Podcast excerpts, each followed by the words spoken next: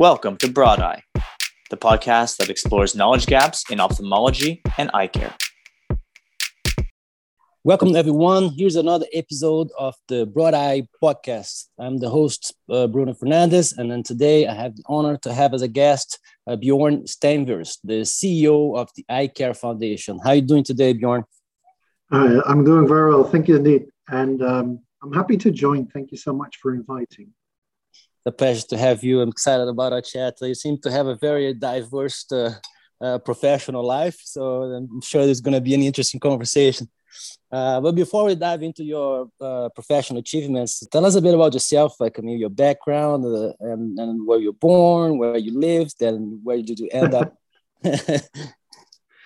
well, um, a little bit about myself. Um, I was born in Arnhem. Uh, many Canadians know Arnhem because of the film The Bridge Too Far, but also because many grandfathers maybe fought uh, against uh, against some bad people. Um, so I was born in Arnhem uh, in the Netherlands, and um, from there on, I started my existence. Um, in the in the end, I studied in Maastricht, which is in the south of the Netherlands, it's sort of the Florida in the Netherlands, um, and I studied uh, maybe too many studies in the end uh, uh, because I just love the academic life, and um, that's also why I still teach uh, at several universities, among which uh, Amsterdam and Moscow uh, all is now during pandemic on distance and digital. Yeah, and before the Eye Care Foundation, I used to be a director at museum department at UNESCO in Paris, um, which is called ICOM. And now I uh, switched to be already since 2018 to be the CEO of the Eye Care Foundation.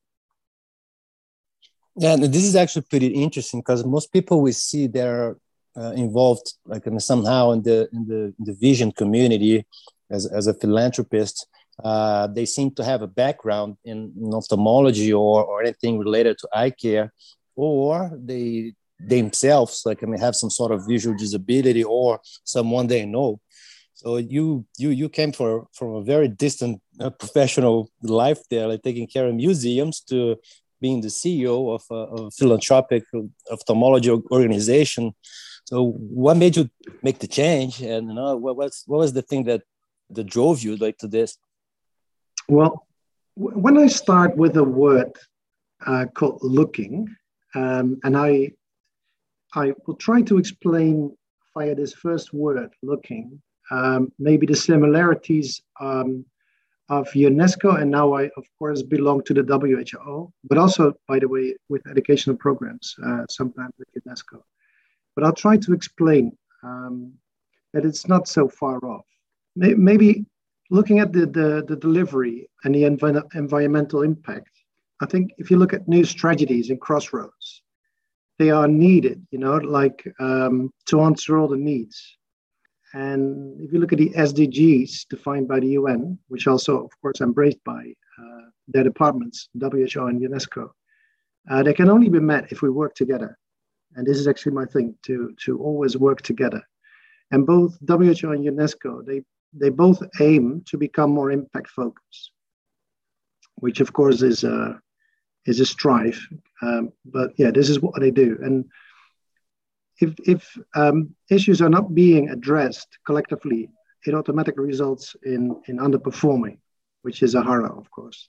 And museums as well as the eye care, um, they both face complex uh, complexity on many things like inclusiveness regarding cure, treatment or uh, let's say survival in a market driven you know in a global society and this market drivenness is, is a burden to both i think museums as well as eye care as, as a sector and you know both they face that they're not up to it yet or that they're always they always have a tensionable relation they need each other they need to learn from each other they need to share with each other things and one sponsored the other. But it's always interesting to see these both worlds. And for this, I don't think that museums and eye care differ that much. And the Eye Care Foundation, what are their goals, like in, in terms of doing good? Because like different foundations like do different things, they're focused on different uh, aspects and different needs. So as far as the Eye Care Foundation goes, like how do they strive like to, to make a difference? Yeah, well, if you look totally to the end, we of course don't want to be necessary at all. So if you look look totally to our horizon, we envision, of course, a world where people are enabled by good eyesight to attain their full potential, and we are not necessary. That's you know the thing. Until that time, we we need a mission, um, and you know you could say that uh, our mission is to eliminate avoidable blindness uh, and vision impairment, which belongs now also to in order to support people to become uh, productive citizens, of course, in the countries where they live, and to contribute to the social economic growth of their societies. It's a whole mouthful, but this is sort of what I would say this is our um, thing until the time that we are not needed anymore. And um, yeah, you ask about our goals. Uh, let's, if I will put it in long-term goals, the avoidable blindness elimination is there. Uh, you can also calculate them in numbers, of course. For us, we love to be operating in remote areas. And then, you know, second long-term goal could be the effective uh, cataract treatments, uh, which are very calculatable, of course, uh, even per eye. Um, and the same we could also do for the refractive error uh, prevention this is maybe needed to be break up in, in a few numbers, but one of them could be screenings, another one could be to prevent the refractive error either by glasses or by treatment. And I saw that you do most of, I mean, Eye Care Foundation, right? Like do most of their work in in developing countries. And uh, how does it work? Like logistically, do you does the foundation send a team like to do those like missions, or uh, do you work with local uh, healthcare providers? Well, since 1984, we already exist. Um, and we've been founded actually in Nepal by what we today would call expats, Dutch expats. But in the end, we needed a headquarters somewhere else, and, and they moved to the Netherlands where they came from. In 2008, we merged with another foundation who was uh, dealing not only in Nepal, but uh, they dealt with the area of the Mekong Delta, which is in Cambodia and Laos and Vietnam. And after that merge, we immediately had a few countries to take care of in our mission um, and our operation activities. And ever since that time, we also have people on the ground in those countries, uh, depending, of course, on projects because we want to keep our overhead as low as possible. But yeah, we have offices in Tanzania and Cambodia, Laos, Vietnam, and Nepal and in the Netherlands um, due to fundraising activities and awareness preparedness. But what my, as a CEO, I sometimes can have an opinion, um, even though we do everything collectively together, which is, you know, the, it's the 2021 uh, mentality. So we all do our things together in developing strategies and all that. So what we aim for is a is a high spending of all we get as fundraising as, and donations that could be on the projects I just mentioned, but sometimes we also need awareness. Awareness is an educational thing, but it could also be to prevent things, but it, uh, or to treat eyes better, but it could also be to attract people to our screen camps. And you need to imagine that sometimes we are really up in the mountains or remote areas. And I don't think I need to explain to the Canadian people what a remote area is. Yeah, um, we're aware of that. I know, I know, I know. But, um, but yeah, we also have those in, in, in the countries where we are active, uh, especially in, in Himalaya uh, or in Tanzania, we have this. And sometimes people need to mm. walk for days to one of our screening camps, which already also those ophthalmologists and uh, supporting staff is also walking already for days, and they meet each other somewhere in the middle. Um, so either we do that at treatments immediately, but at, at minimum we try to do the screenings there. Um, yeah, so those kind of things need local staff, and sometimes you, because you can't be too far off with an office. Um, and we all in every country we work actually with uh, local partners so in Nepal, we uh, where we also have an office. We also work with local partners in government, but also together with others, we uh, build up uh, one of the biggest hospitals uh, in Nepal, which is the Himalaya Eye Hospital. Actually, it's funny because it's the lowest country in the world, which is the Netherlands, built the highest eye uh, hospital uh, in the world. but yeah, uh, at least we do these kind of things. But yeah, those those those activities. Um, so we have an office. From the office, we have partners, and most of the time, those are big hospitals or government um, affiliate. And from there on, we do the remote area uh, support, which accidentally sometimes takes days to achieve uh, people, reach people. And uh, before a project starts in a specific country or region, uh, who initiates the conversation? Is it like the Eye Care Foundation that identifies a, an area uh, in need, and then you start reaching out to people that could help, or is it uh, uh, them that like I mean reach out to to the foundation asking for help?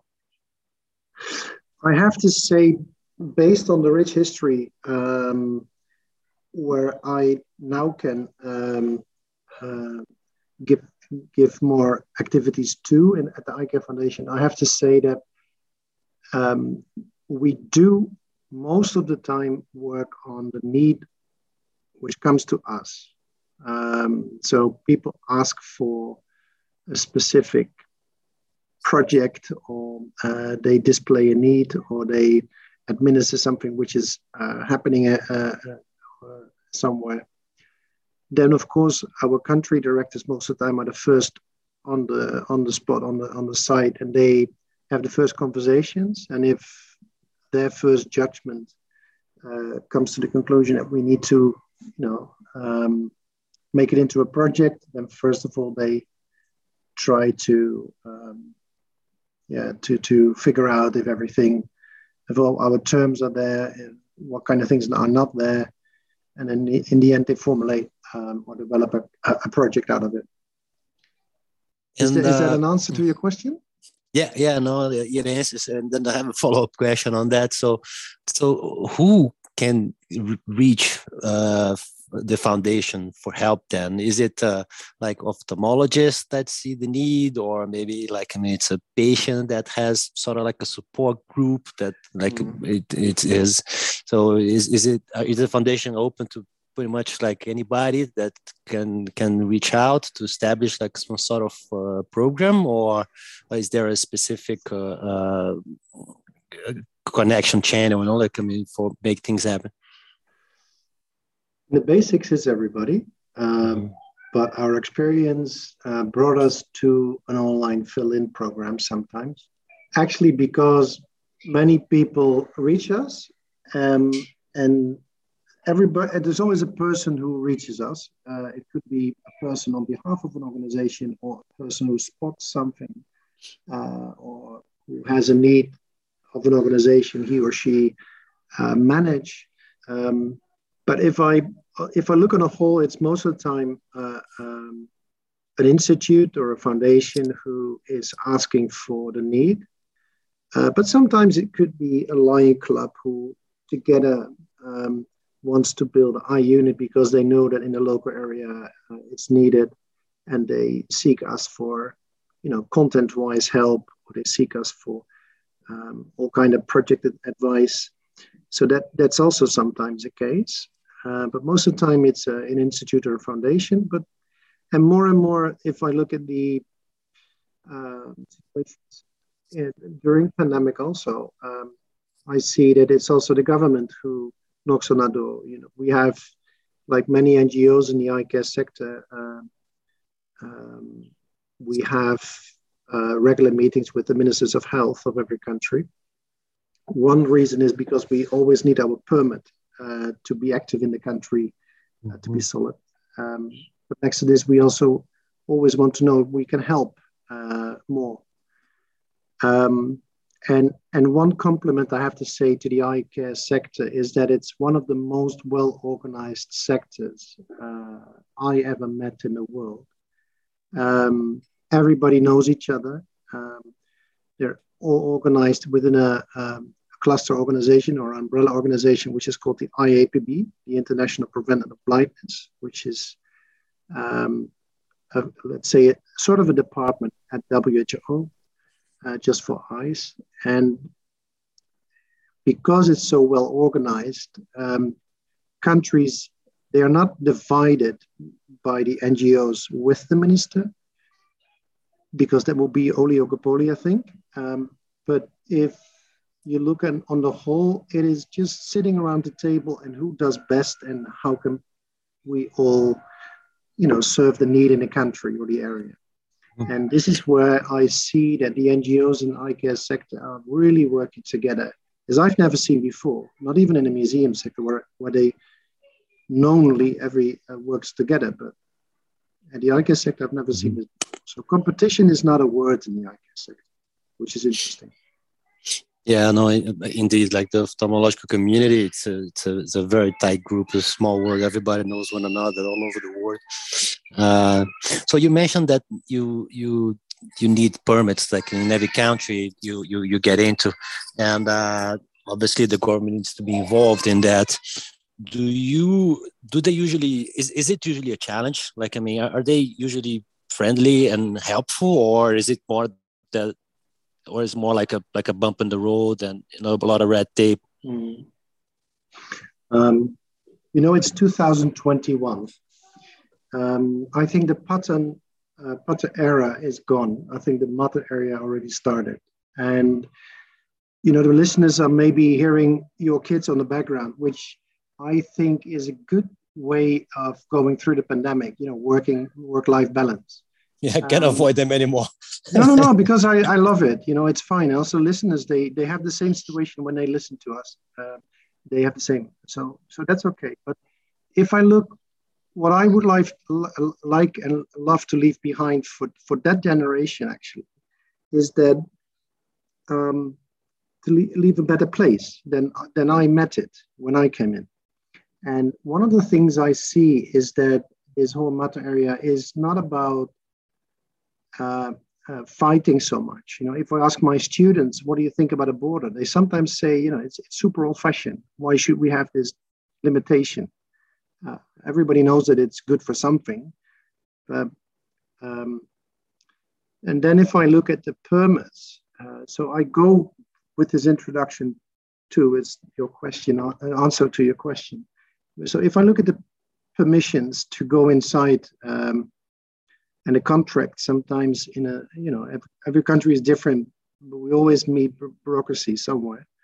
Um, and and of course a lot of corruption you need you want to and you need to avoid a lot of times.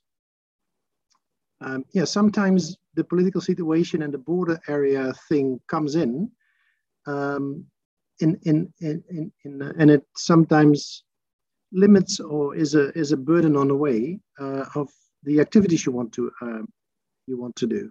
Uh, you know, I can't mention the, the country. Sometimes you're kicked out of a country because they are at that moment maybe a little bit anti-US uh, because worldwide there is something going on at that moment, and then all the international NGOs are kicked out of a country.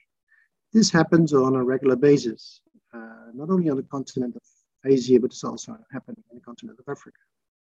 Um, yeah, it doesn't help if you want to cure and to support so many uh, people in need. Um, but yeah, sometimes it happens, and you know it's not a unfamiliar thing because also Canadians watch uh, the news, so you know everybody knows what's going on in the world and which kind of politic uh, political systems do these kind of things. Most of the time, it's a hierarchic system, but uh, yeah, it it happens. But you need to cope with it. You learn how to cope with it, and and then go on with your um, activities again. That's cool. Uh, more on a personal side now, you're still involved in the museum world, right? You still have roles as, as in the boards of like those uh, associations, yeah. and um, how it is, like I mean, to manage like seemingly different occupations. Now, as I said, you know, um, both sectors face the same market drivenness, uh, which during pandemic we maybe realize that it's nuts that we that we strive to this market drivenness economy, which always needs to grow, grow, grow. Um, you know, back to basic is is one of those things people mention in many interviews now. Um, So if I see the museums as well as the eye care, for me, it's it's it's okay to have these two things. Um, and sometimes work is hard, and then you have to load and charge somewhere else. And sometimes, you know, going to a museum, visiting it, uh, like you know, you all do. Uh, by the way, I also visit Montreal uh, some years ago uh, when, when, my wife was uh, performing there in your Just Jazz Club. Um, so I also visited, you know, your lovely museums uh, and the parks. So you know, that's also a charging moment. And in my case, I'm very happy and sometimes privileged that I'm also in a board of a museum. And that means that you sometimes can see the museum at its at its beautiest or at its uh, at, the, at, the, nice moments of, of an opening or something. Um, yeah, it always gives me um, a pleasure. And looking at art, enjoying art needs eyes. Not always, because I know that many blind people have pro- special programs within museums to also uh, experience uh, museum and uh, museums uh, by their hands or by sounds or smell. But um, yeah, I can enjoy both worlds in a, in a very easy way, in a good balance. And, yeah, and, and by the way, the teaching helps me also to stay sharp because, uh, you know, students, you know, we've all been there. Uh, students are students, you know, they, they ask that I can't say naive, but you know, they, are, they, they keep you at the edge of, of, you know, you always need to update yourself on knowledge. You always if you don't know, you very quickly need to find out for them. Uh, their essays are always very good and to the point. So, you know, it's, it's and it's easy uh, to to enjoy it because um, you know international life um, and internet and, and also when you work internationally, and then also these students are international. That that also brings new information to town, and, and you can use it always either the information from, from the museums, you can use it for the eye care and, and, and vice versa. Yeah, that's cool. Uh, right, Bjorn, as we are kind of like coming to a wrap, uh, if uh, so, you talked already about like I mean, uh, people that work right, like I mean, for the Eye Care Foundation, those missions that you have in different countries. Uh, how can people help? Like, I mean, do they need to be an ophthalmologist or eye care professional? Like, I mean, is, is like, what kind of help do you need, and how can they uh, find, like, I mean, the openings that uh, you have? Well, first of all, I, if I can break it up in a few things, is it okay? Yeah, sure. Take your time. um, if if if I if I break it up in, in a few things, so one of the things where people could really help is by listening to our message and maybe learn from it and treat the eyes better. Because whoever you are, uh, we all will meet things with the eye. Uh, around 35, 40, you know, people start to get glasses. Maybe on an earlier stage, you already have something. Um, around the elderly age, you maybe get cataract um, etc. So we all will face something um, to do with the eyes. So when you invest in this sector or, or in us, uh, you just invest indirectly in, this, uh, in your own life. Uh, so this is the first thing. The second thing I would like to ask if if people get, you know, um, the information from this program and all the other programs, um, become an ambassador and treat your eyes like you want to treat your eyes. Um, treat them best. Uh, use clean water. Um, don't rub your eyes so much, and all that, all the other things. Um, also, be aware of how the global situation is, because I always see many Canadians traveling around, um, not so much to the US, but to the other countries.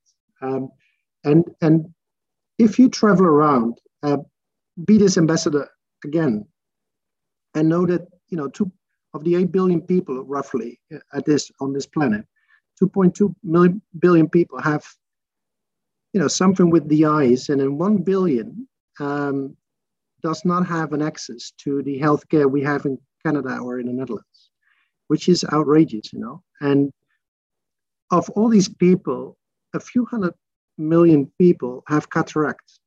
And I know that, you know, some of the sources you can use uh, to, to backfire these kind of uh, numbers I mentioned, you can find on the IAPB.org or at the WHO.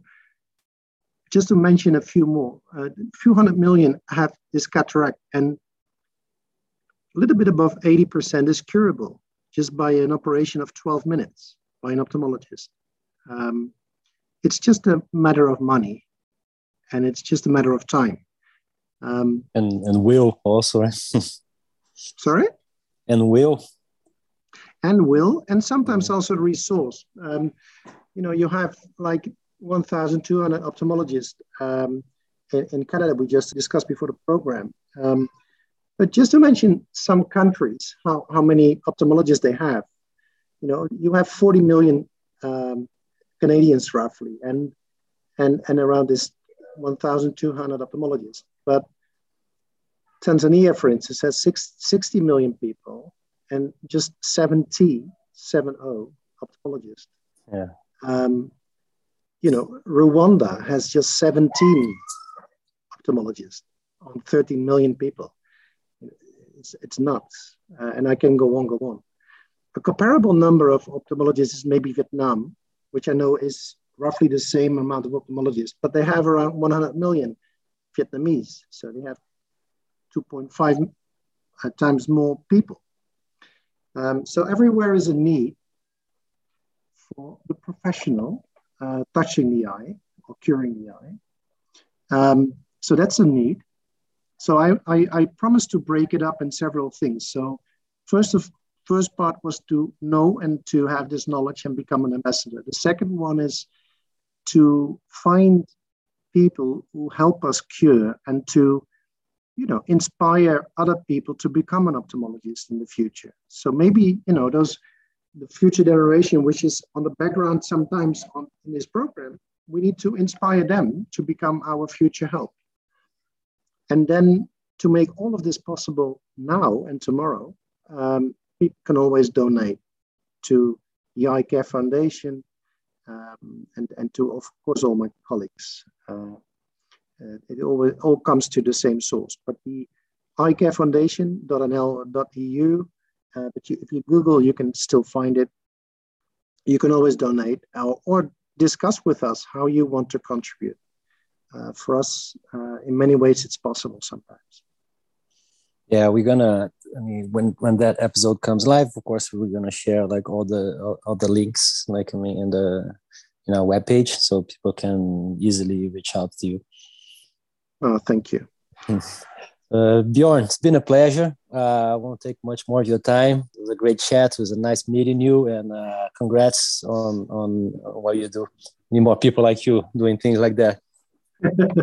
well, thank you so much, and and good luck with your program. And and it was very lovely to uh, uh, meet the Canadian people uh, who I really admire so much, especially there in Montreal. Um, thank you. And I, and I can't wait to travel again and to sit along the river um, at the amusement park uh, and drink a beer again. Yeah, me too. Like I mean, can't wait to travel. No normal life is is it's coming. Thank you. All right, take care. And that concludes today's episode of the Broad Eye Podcast. If you enjoyed this episode, please be sure to subscribe on your favorite podcast platform. Of course, ratings and reviews are always welcome. And you can certainly share this episode with any of your colleagues or friends who might enjoy it. Thanks for listening.